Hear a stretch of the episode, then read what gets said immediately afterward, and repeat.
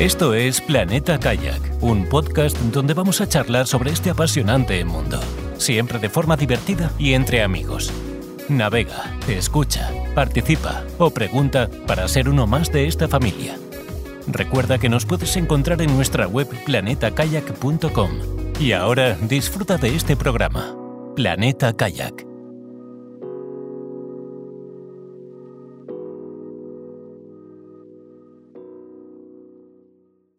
Hola Carlos, buenas tardes. Aquí estamos preparados para grabar otro episodio del podcast. Buenas tardes, Kay. Aquí listo y preparado para grabar. Bueno, ¿y de qué vamos a grabar hoy? Pues eh, hemos recibido algún consejo de que con toda la ilusión y todas las ganas de grabar el podcast, eh, pues claro, nos hemos puesto a hablar de temas y temas y temas, pero hay gente que dice, bueno, ¿y estos dos fulanos que nos están hablando, quiénes son? ¿Qué es lo que han hecho en el mundo del kayak? Y entre comillas, ¿qué autoridad o qué conocimientos tienen pues para contar cosas? Pues bueno, se nos ha ocurrido en este capítulo, pues... Eh, aunque no, estamos cansados de repetirlos, que no somos ningunos expertos, ni ningunos campeones, ni ningunos catedráticos del kayak, bueno, algo sabemos y eso, queremos contaros un poco quiénes somos y lo que hemos hecho en el kayak y por qué podemos, pensamos que podemos aportaros muchas o pocas cosas. Bueno, sobre todo por el palique, porque llevamos un tiempo con esto y porque tenemos más jeta que espalda. Entonces, claro... Eh, todo eso ayuda. Eh, al final no somos ningunos expertos, no tenemos el grado por la Universidad de Juan Carlos primero en piragüismo, no tenemos el B C U menos una estrella, no tenemos el Wasserweiser alemán, pero bueno, hemos conocido gente, hemos estado paleando unos años y sí que podemos contar cosas. Podemos contar cosas para todos los públicos. Y como resulta que nadie es tan pobre que no tenga nada que enseñar y nadie es tan rico que no tenga nada que aprender, bueno, pues seguro que contando muchas cosas, contamos algo que le interese a, las, a cada persona que nos escuche, ¿no te parece?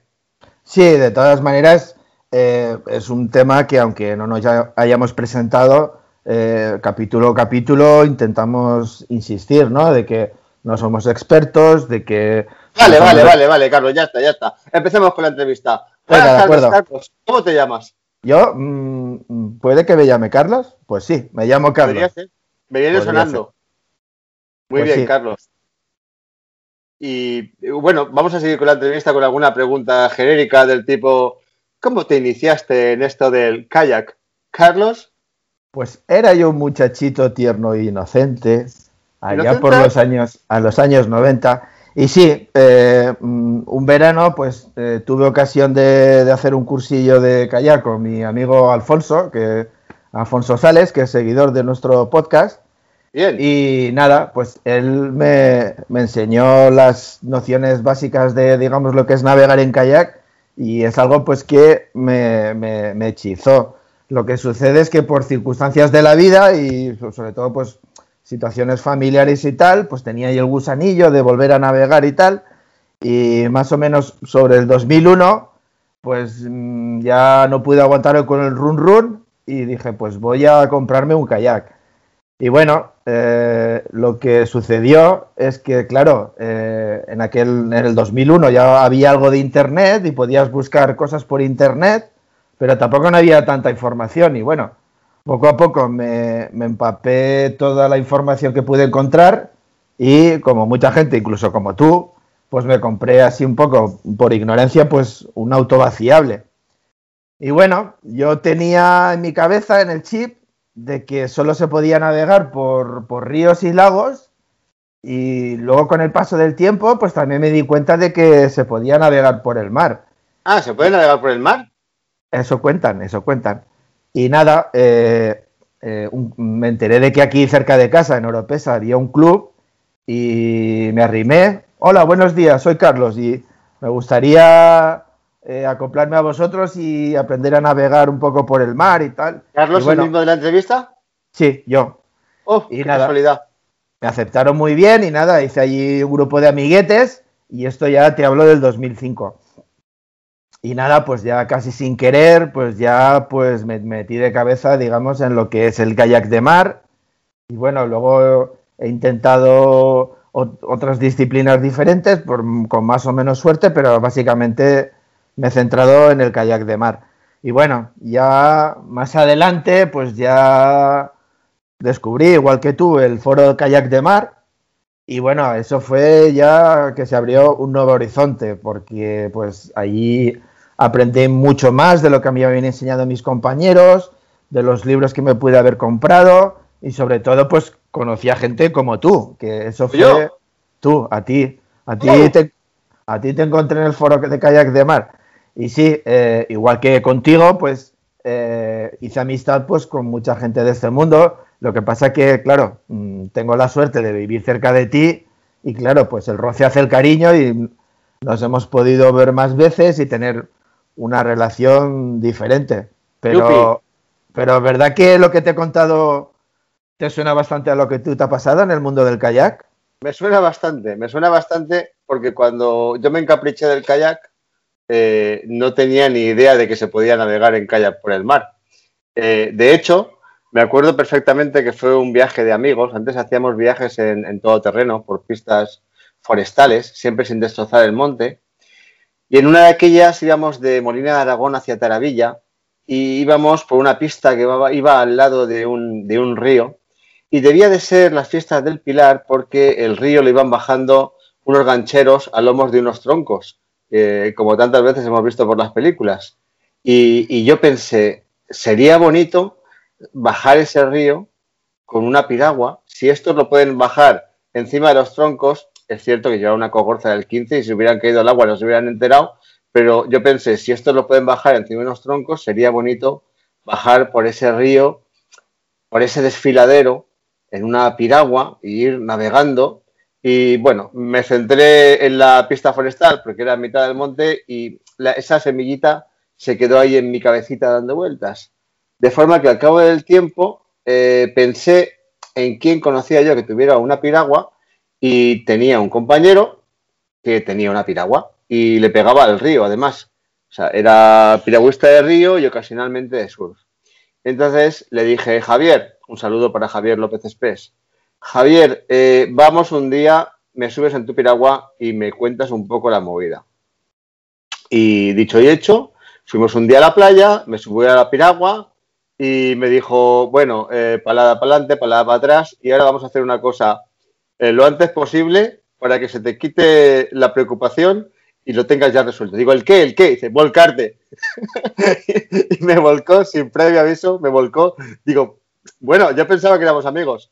Dice, bueno, bueno, es que es mejor eh, volcarte cuanto antes y que veas que simplemente te caes al agua, te sales y ya la vacías y te subes, que, que estés pensando todo el tiempo, me voy a caer, me voy a caer, me voy a caer. Y es cierto, tenía, tenía razón. Es una cosa importante hacerla eh, pronto, hacerla cuando el agua está caliente y hacerla en un sitio que haces pie.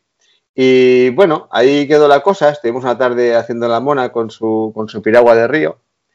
Y al cabo del tiempo, pues había una tiendecita cerca de casa que vendían cosas de surferos y había allí una piragua, un Rotomod Mambo, que yo no sabía ni qué marca ni qué modelo era, pero que me gustó. Y entonces se lo dije a la que era mi mujer entonces, eh, creo que me voy a comprar esa piragua para navegar de momento por aquí, por la playa, porque ríos, el Palancia tiene agua una vez cada diez años y cuando tiene, tiene muchísima o no tiene. Y ella se quedó con esa, se quedó con esa idea y entonces eh, eh, sigilosamente se fue a hablar con mi amigo Pepe, mi amigo Pepe, el que vamos a publicar un programa sobre el surf esquí, donde vamos a hablar largo y tendido con él, y lo convenció para que eh, fuera, comprara la piragua, una pala, la subiera por la escalera a un tercer piso y la metiera en la bañera del cuarto de baño del dormitorio principal. Y yo, el día de Reyes del año dos mil cuatro, me encontrara la piragua y la pala en la bañera del cuarto de baño. O sea, que los reyes no son los padres, es tu exmujer. ¡Eh, Carlos, que esto lo pueden oír los niños! ¡Ay, ay perdón, perdón, lo cortamos, que esto lo oyen los niños! No, no, no, niños, esto era porque ella me lo quería regalar, no por los reyes. Los reyes hacen otro tipo de regalos, oro, incienso, mirra. Y, y bueno, pues empecé a jugar con mi, con mi kayak por allí, por la playa, por las playas de aquí de, de Puerto de Sagunto. Y Pepe, pues le entró el gusanillo y su mujer hizo algo parecido.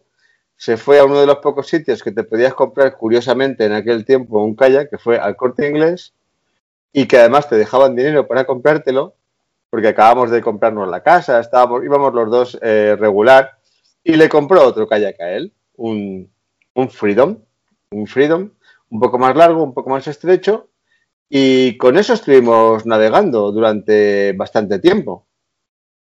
Hasta que, eh, igual que tú, eh, estuvimos leyendo internet entero dos veces. En aquel entonces leer internet entero dos veces era más fácil en su conjunto, abarcando incluso el porno, ¿vale? Pero en el tema piraguas, el tema piraguas era muy fácil, porque había en castellano veinticinco páginas, de las cuales eh, un par eran tiendas. Entonces, cuando leímos todo, preguntamos en el foro todo lo que había que preguntar y, y esto, pues nos compramos nuestro primer kayak de travesía.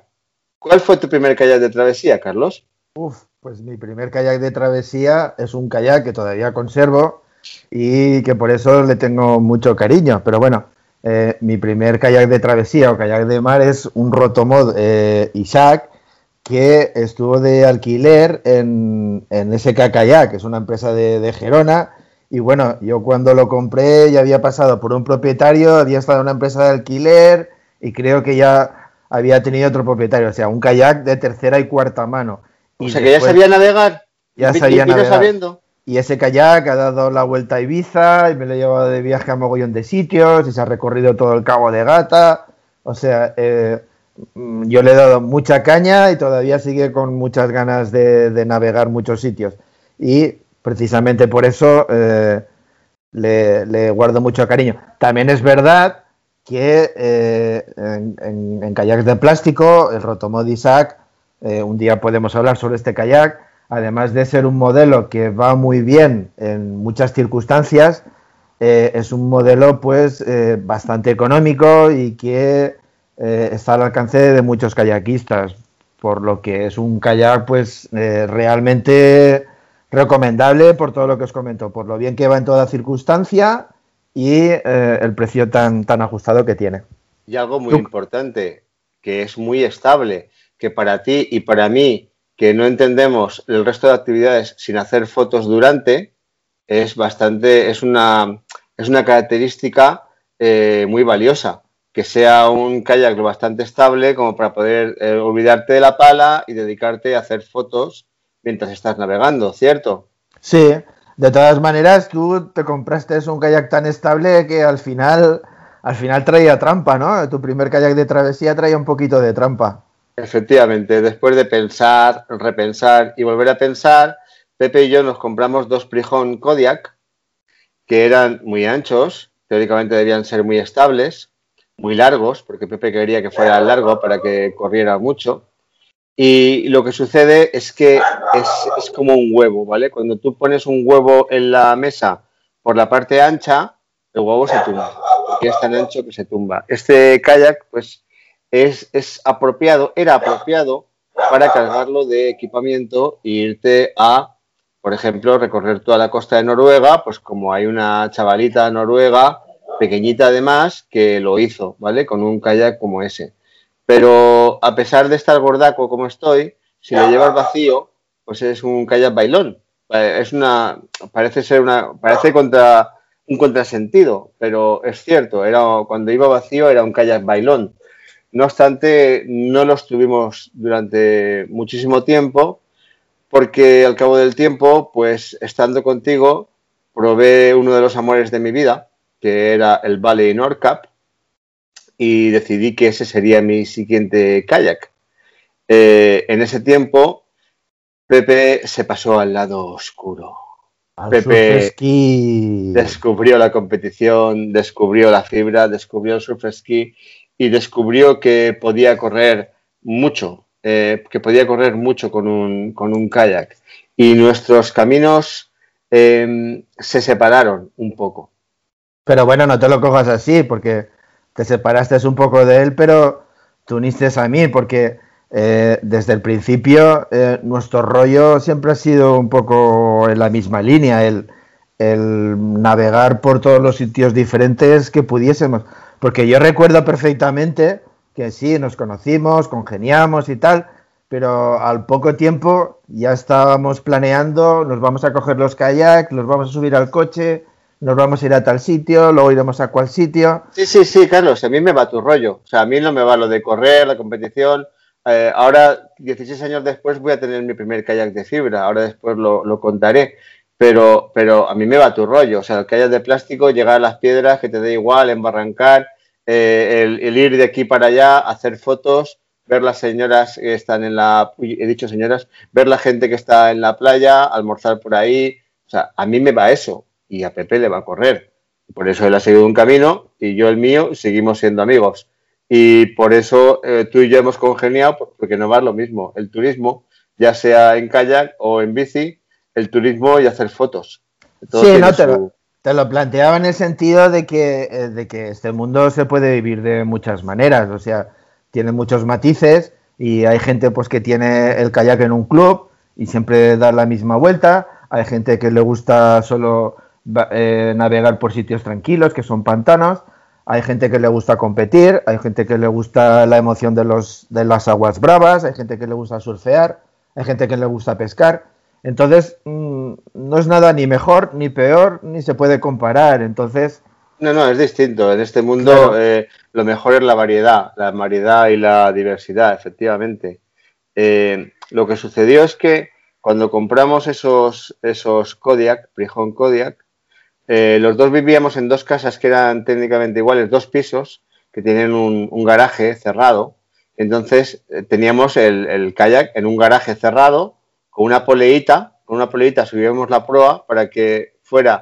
desde el fondo arriba izquierda hasta la puerta abajo derecha, toda la diagonal del paralelepípedo que es el, el garaje, que entonces cada vez que lo íbamos a gastar había que sacarlo con un carrito dos pisos más arriba, había que porque los dos teníamos todoterreno, que son más altos y no cabe en el garaje con las barras y el kayak arriba, había que sacarlo a la calle, subirlo a la vaca, irse a un sitio que estuviera cerca del agua, echarlo al agua, navegar. Me acuerdo que la primera vez que salimos con los de travesía, Pepe llevaba unas aletas de bucear por si acaso en la cubierta, porque no las tenía todas consigo.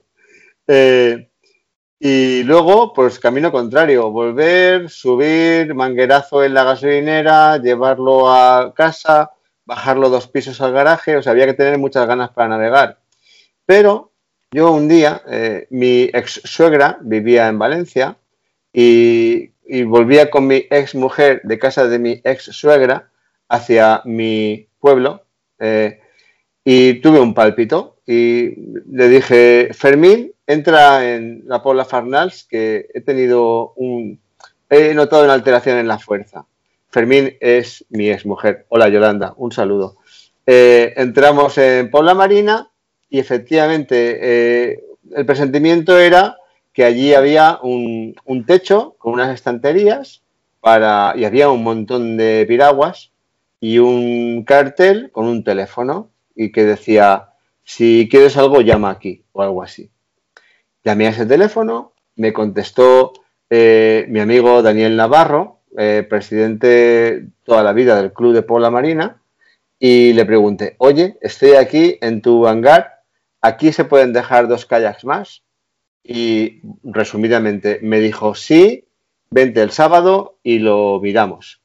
Eh, con gran alborozo y alegría llamé a Pepe y le dije, Pepe, vamos a dejar de subir y bajar dos pisos todos los días.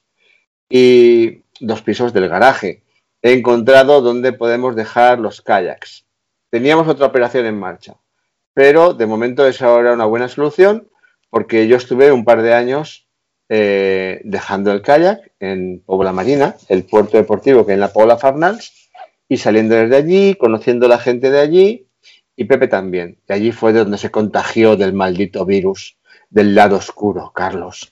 Y desde no, de, entonces... de todas maneras, al igual que tú y que yo, y que mucha gente, eh, los clubs eh, tienen de bueno precisamente eso, de que la gente que tenemos inquietud por este mundo del kayak, aunque tengamos matices diferentes, pues estamos juntos, nos vendemos material, compartimos experiencias, conocimientos, y algo muy importante es que eh, en el agua nos hacemos compañía, porque esa es una... Ah, sí, sí, la diversidad, sí, sí. Ay, ay, ay, la diversidad. Sí, borra, luego borras en, en pospo, borras lo del virus y el lado oscuro. La diversidad. Ya te he entendido. Vale. Pues sí, porque en el agua, si estamos en compañía, pues ganamos eh, inmediatamente en seguridad. Entonces, pues sí, eh, a toda la gente que, que, que se quiera plantear eh, eh, entrar en este mundo del kayak, la verdad es que una de las mejores puertas es eh, que mediante un club. Eh, es, es la forma de, eh, además de, de leerte libros, ver vídeos, escuchar podcasts, ver, ver cosas en internet, la, la forma más divertida y más lógica y más productiva es a través de, de los compañeros y cursos que puedas acceder en un club de kayak. Efectivamente, en un club de kayak siempre vas a encontrar a un apóstol, a un buen samaritano, a una persona piadosa que te va a dejar un kayak adaptado a tu nivel, y una pala y un chaleco, primero para que veas si te gusta o no. Y cuando veas si te gusta o no y insistas y sigas yendo, eh, otro, otro apóstol del kayak, otro buen samaritano, eh, te va a dejar... Eh, un kayak que tú creas que te puede ir para saber si te interesa o no. Eso tú y yo no lo tuvimos. Tú y yo tuvimos que ir por catálogo de segunda mano porque no había forma de probar nada en ningún lado. Eh, no, no había forma de comunicarse siquiera. Eh, ahora, ahora es más fácil. Ahora es más fácil encontrar a alguien que tenga lo que tú crees que te va y probarlo y, y bueno, pues ya rascarte el bolsillo y tirar para adelante. Pero sí, no, en, en los clubs yo no, no, sé, no había pensado en eso, pero tienes razón. Yo mmm, también es verdad que cuando llegué a mi club, pues eso, antes de nada me compré me compré un kayak, pero bueno, recuerdo que la gente, los compañeros de allí del club también me dejaron sus kayaks y, y, y aparte de adquirir conocimientos, pues fue una forma también de probar diferentes materiales y bueno, de hecho... Al año y algo, pues ya me había, me había comprado un, un kayak de fibra de, de, de un compañero de allí. O sea que, y es un kayak que, que, que he mantenido muchos años, pero claro, eh, ya me compré ese kayak, pues ya habiéndolo probado antes, ya teniendo un poquito más claro lo que quería y, y, y con un riesgo menor de haber metido, de haberme comprado algo que no era lo que buscaba y que lo hubiese tenido que haber vendido al poco tiempo. Y la verdad es que fue una maravilla y un acierto ese kayak. Durante muchos años, con la pequeña pega de la envergadura y, y el peso, pero durante muchos años ha sido un kayak fantástico. Yo me acuerdo que estabas absolutamente enamorado de tu kayak Sea Wolf. De hecho, me imagino que tu apodo en el foro de Carlos Kayak vendrá de la marca de aquel kayak, ¿correcto? Sí, una marca ya desaparecida, una marca italiana... Que, que durante muchos años pues importó la gente de, de Riumar y bueno, eh, en aquellos tiempos que la, la oferta no era mucha en este tipo de embarcaciones, pues sí, era uno de los kayaks en los que, que, que te podías que te podías fijar y aquel en concreto pues eh, me gustaba mucho porque tenía unos unas líneas así que pese a ser un barco muy voluminoso pues tenía unas líneas que, que me recordaban mucho al mundo Inuit, porque bueno, cuando te metes un poco en este tema de, del kayak de mar, pues enseguida pues vienen referencias al mundo Inuit, y es un mundo que a poco que leas un poco, resulta es un mundo que resulta apasionante. Planeta Kayak.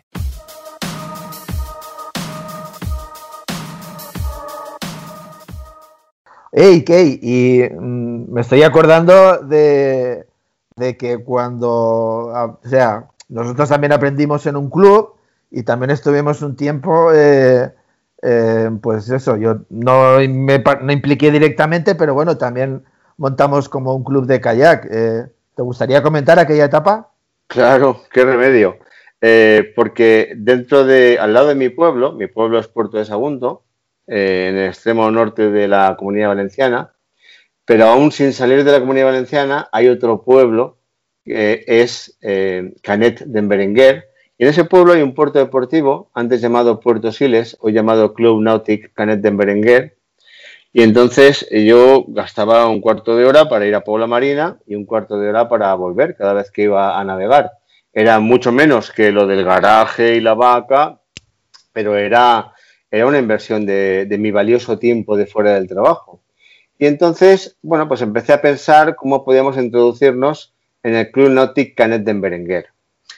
Como mi padre era socio en aquel momento, no practicante pero socio, y yo conocía a bastante gente de allí, pues empecé a, empecé a aplicar taladro. Y bueno, llegamos a tener una reunión donde nos dijeron: podéis entrar como colectivo de piragüistas con dos condiciones. Una condición es que haya algún socio dentro del club y otra condición es que hagáis un club de piragüismo dado de alta en el Consell Valencià del Sport. Entonces yo dije: señor, sí señor, me puse a investigar. Y bueno, eh, la primera era fácil, la primera era fácil. Hay una forma de, de pasar en vida, la con... había una forma de pasar en vida la condición de socio. Mi padre ya no iba allí para nada, era de los socios fundadores. Y entonces eh, le pedí permiso a mi hermana, porque también tenía el derecho, le pareció bien y traspasé su condición de socio a mi persona. Y la segunda... Pues eh, me puse a poner pegatinas en las farolas y en las señales de tráfico de la playa Madre, del Puerto de Canet. Es, esto no, eso, eso no podía acabar bien, ¿eh? Para captar adeptos para la secta del kayak de mar del Camp de Morvedre, que es como se llama esta comarca. Y entonces, pues aparecieron adeptos. Apareció eh, una persona entrañable, Estefano Boff.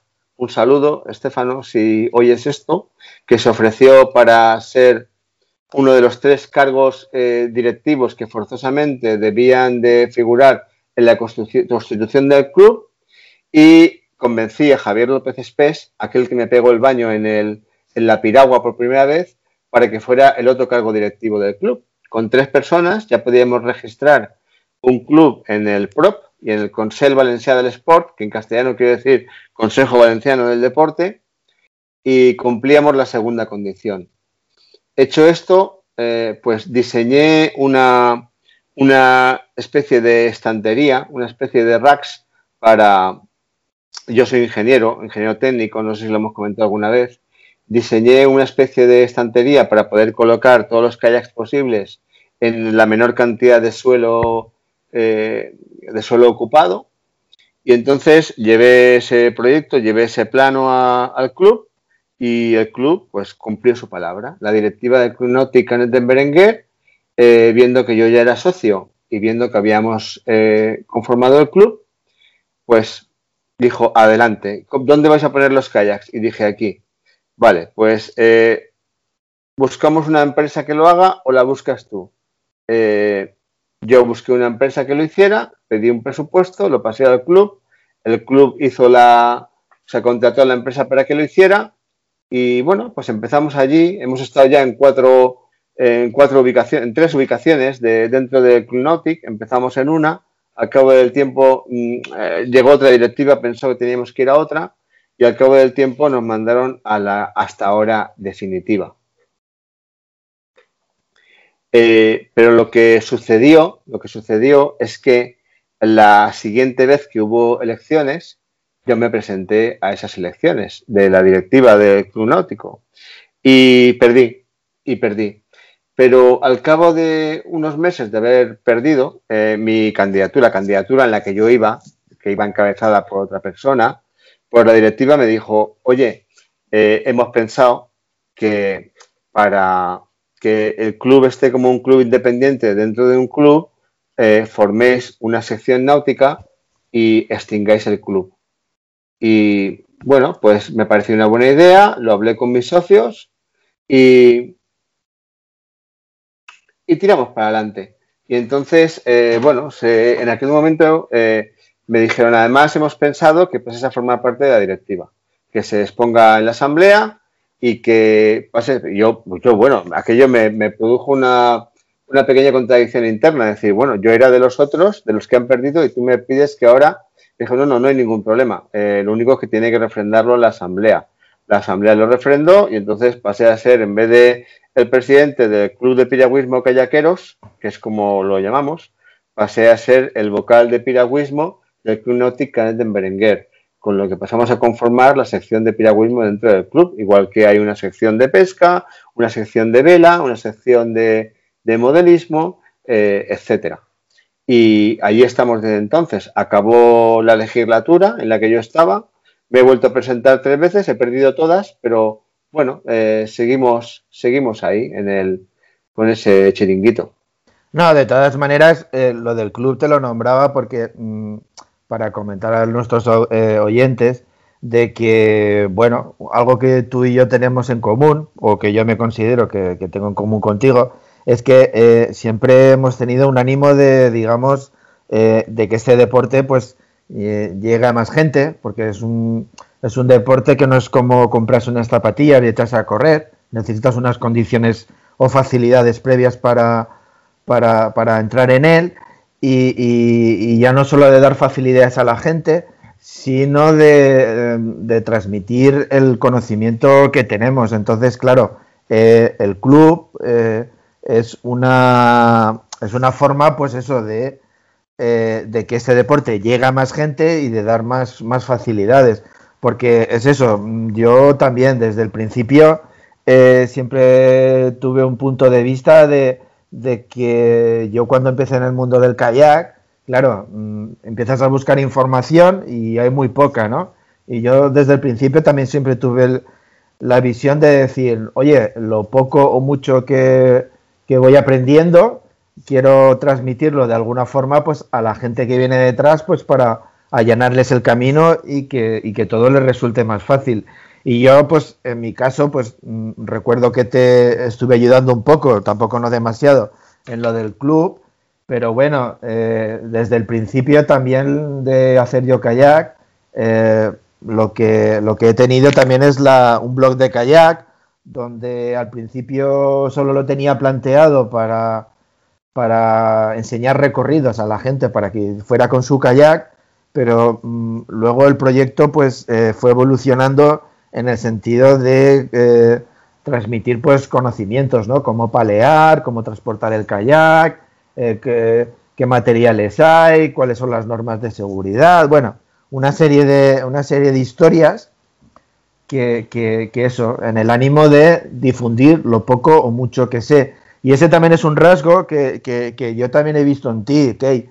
Que... Efectivamente, efectivamente. La primera preocupación, la primera preocupación cuando empezamos con el club, que no éramos demasiada gente, fue hacer un curso. Hacer un curso abierto a gente que no supiera nada.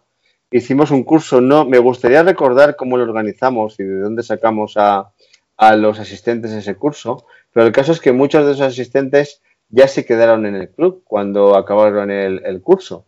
Ya se, acaba, ya se quedaron en el club como, como socios y tuvieron, tuvieron kayak durante mucho tiempo. Algunos todavía lo, todavía lo tienen. Y además les transmitimos ese, esa ilusión por, por invitar a un amigo, traerlo, enseñarle un poco, sacarlo a navegar, ver si te gusta o no te gusta, el traer a, a alguien de la familia, el... En fin, el, el decir siempre que sí, oye, tú no tienes un kayak, no me llevas un día tal. Claro, claro, tú, el, yo siempre digo lo mismo. El viernes que tú veas que hace bueno, que el día siguiente, obviamente si el viernes hace bueno, el sábado es muy probable que lo haga, me llamas y me dices, ¿qué? ¿Y mañana qué? Y yo te digo, mañana ven. Y tú te vienes y, y ya, ya le cogeremos el kayak a alguien, ya haremos algo para que puedas darte una vuelta y probar primero si te gusta o si no. Y luego ya, ya, luego ya hablaremos. O durante, porque una de las cosas que más me gusta, ¿sabes? Además de hacer fotografías en el kayak, es hablar. Y aquí das, aquí das, rienda, das rienda suelta a ello. Hombre, ¿para qué te crees que hemos hecho esto? ¿Para hablar? Yo solo, yo solo estoy aquí para que no estés frente a un espejo vacío, ¿eh? Yo solo te doy la réplica. Alguien tiene que hacerme las preguntas, Carlos. ¿Quién me va a hacer las preguntas si no te cojo a ti? Yo, yo, yo, yo. Muy bien, lo has entendido. Enhorabuena. Luego te doy un azucarillo. Y como no lo has dicho tú, lo voy a decir yo, que tu página de kayak de la que has hablado, que probablemente es la mejor página de kayak de mar en castellano que puedas leer, es diario de kayak punto com. Es diario de kayak punto es. Es de todas maneras, diario de kayak punto es ha salido un juego de palabras, sí, en el que efectivamente empezaste hablando de viajes y hablas de equipamientos, hablas de normas, de seguridad, de, de un montón de cosas. Recomendamos encarecidamente eh, la visita a la página diario de kayak punto es y la suscripción a la newsletter que, que Carlos envía periódicamente a todos los kayakistas que quieren estar informados de las de las cosas que suceden en este en este mundete. En este sí, mundete. De, todas, de todas maneras, bueno, eh, la, la, la web, eh, con, con, o sea, con mis conocimientos y con la experiencia que he ido, que he ido porque al fin y al cabo es una cuestión de, de, de hacer horas, horas, de navegar y moverte con gente diferente, y lo único que, lo único que vas acumulando es experiencia, y esa experiencia, pues, Eh, la puedes transmitir a la gente, pues simplemente pues para que no cometa los mismos fallos. De todas maneras, hablar de Diario de Kayak como la mejor web de kayak en español también es un tema, yo no creo que sea la mejor, pero eh, es un tema también de que eh, he sido constante, he sido constante porque cuando la empecé había muchos... Y eres, y, sido, y eres. Y, pero había muchas, había muchas webs que han desaparecido o se han quedado por el camino, pero yo, por ejemplo, si nos ceñimos ex, eh, exclusivamente eh, a kayak, eh, está también el blog de, mi, de nuestro amigo Carlos Izquierdo, que se llama La vida es silbar, que lleva un poco más incluso de tiempo que el mío, y por nivel de fotografías y de las cosas que hace Carlos, y yo para mí está un paso por encima de mi blog. Eh, Carlos, eh, la modestia te honra. Un saludo para Carlos Izquierdo, a quien tenemos en gran aprecio, eh, pero el objetivo es distinto. O sea, el, cuando hablo de la mejor página de kayak en español, hablo desde el punto de vista de la didáctica, de compartir los tracks, de compartir la información, la información, digamos, importante para poder reproducir un viaje que tú ya has hecho, de... de de compartir todo de una forma didáctica, eh, para que otro pueda aprovechar esa misma información para tener una experiencia parecida, ¿vale? Eh, como ya hemos comentado, efectivamente, mejor y peor son palabras vacías, ¿vale? En castellano son palabras muy bonitas, pero son vacías. Eh, hay que decir que es mejor didácticamente. Probablemente, efectivamente, Carlos Izquierdo, además de kayaker y climber, es fotógrafo, y todo lo hace bien, sus fotografías son estupendas, ha llegado más alto, más lejos y más fuerte que nosotros, pero, pero didácticamente Diario de Kayak es estupenda para alguien que empiece y también para alguien que ya navegue y esté buscando ideas para sus próximas singladuras. Pues sí, no, al fin y al cabo es una de las motivaciones, o sea, una de las motivaciones pues que... el mundo del kayak, igual que tengo otras aficiones, porque yo no solo hago kayak, hago más cosas, pues me ha servido para, para encauzar, ¿no? Es el rollo de lo poco o mucho que sé o lo, o lo poco o mucho que he vivido, pues eh, no, la cuestión no es que, la clave no es que tienes que ser un doctor o, o, o un experto top en lo que estés haciendo, simplemente es que tienes que cosas que contar y ganas de contarlo, y entonces... como ese es mi rollo, contar lo mucho o poco que sé, pues por eso he intentado pues eh, plasmarlo pues a través de diferentes medios. Por eso tengo el blog, por eso grabo vídeos en YouTube, por eso he hecho dos libros, buenos o malos, sobre kayak. Y bueno, en la misma filosofía está pues ahora grabar este, este podcast. Efectivamente, desde la autoridad que me da haber trabajado en formación profesionalmente durante siete años, te garantizo que... transmite más una persona que no sepa demasiado, pero tenga ilusión, cariño por transmitir, que una persona que sea un doctor en un determinado tema, pero que no sepa cómo explicarse o no sea capaz de llegar a los formandos, eh, por trasladar el, el lenguaje de la formación, ¿no? a, a nuestro tema. Y sí, y un poco lo que somos tú y yo en la actualidad, en el mundo del kayak, pues eh, no podemos olvidar también a lo que a lo que supuso el foro de kayak de mar punto org, que tantas veces hemos nombrado, y bueno, por desgracia, yo creo que eh, el propio avance técnico, pues eh, me refiero a las redes sociales, pues se han ido cargando un poco pues el rol que tenían en el pasado los foros. Hay foros como este de kayak de mar punto org que todavía continúan, pero bueno, eh, digamos han perdido protagonismo respecto pues eso, a las redes sociales como Facebook, Twitter o otros rollos, para, sí.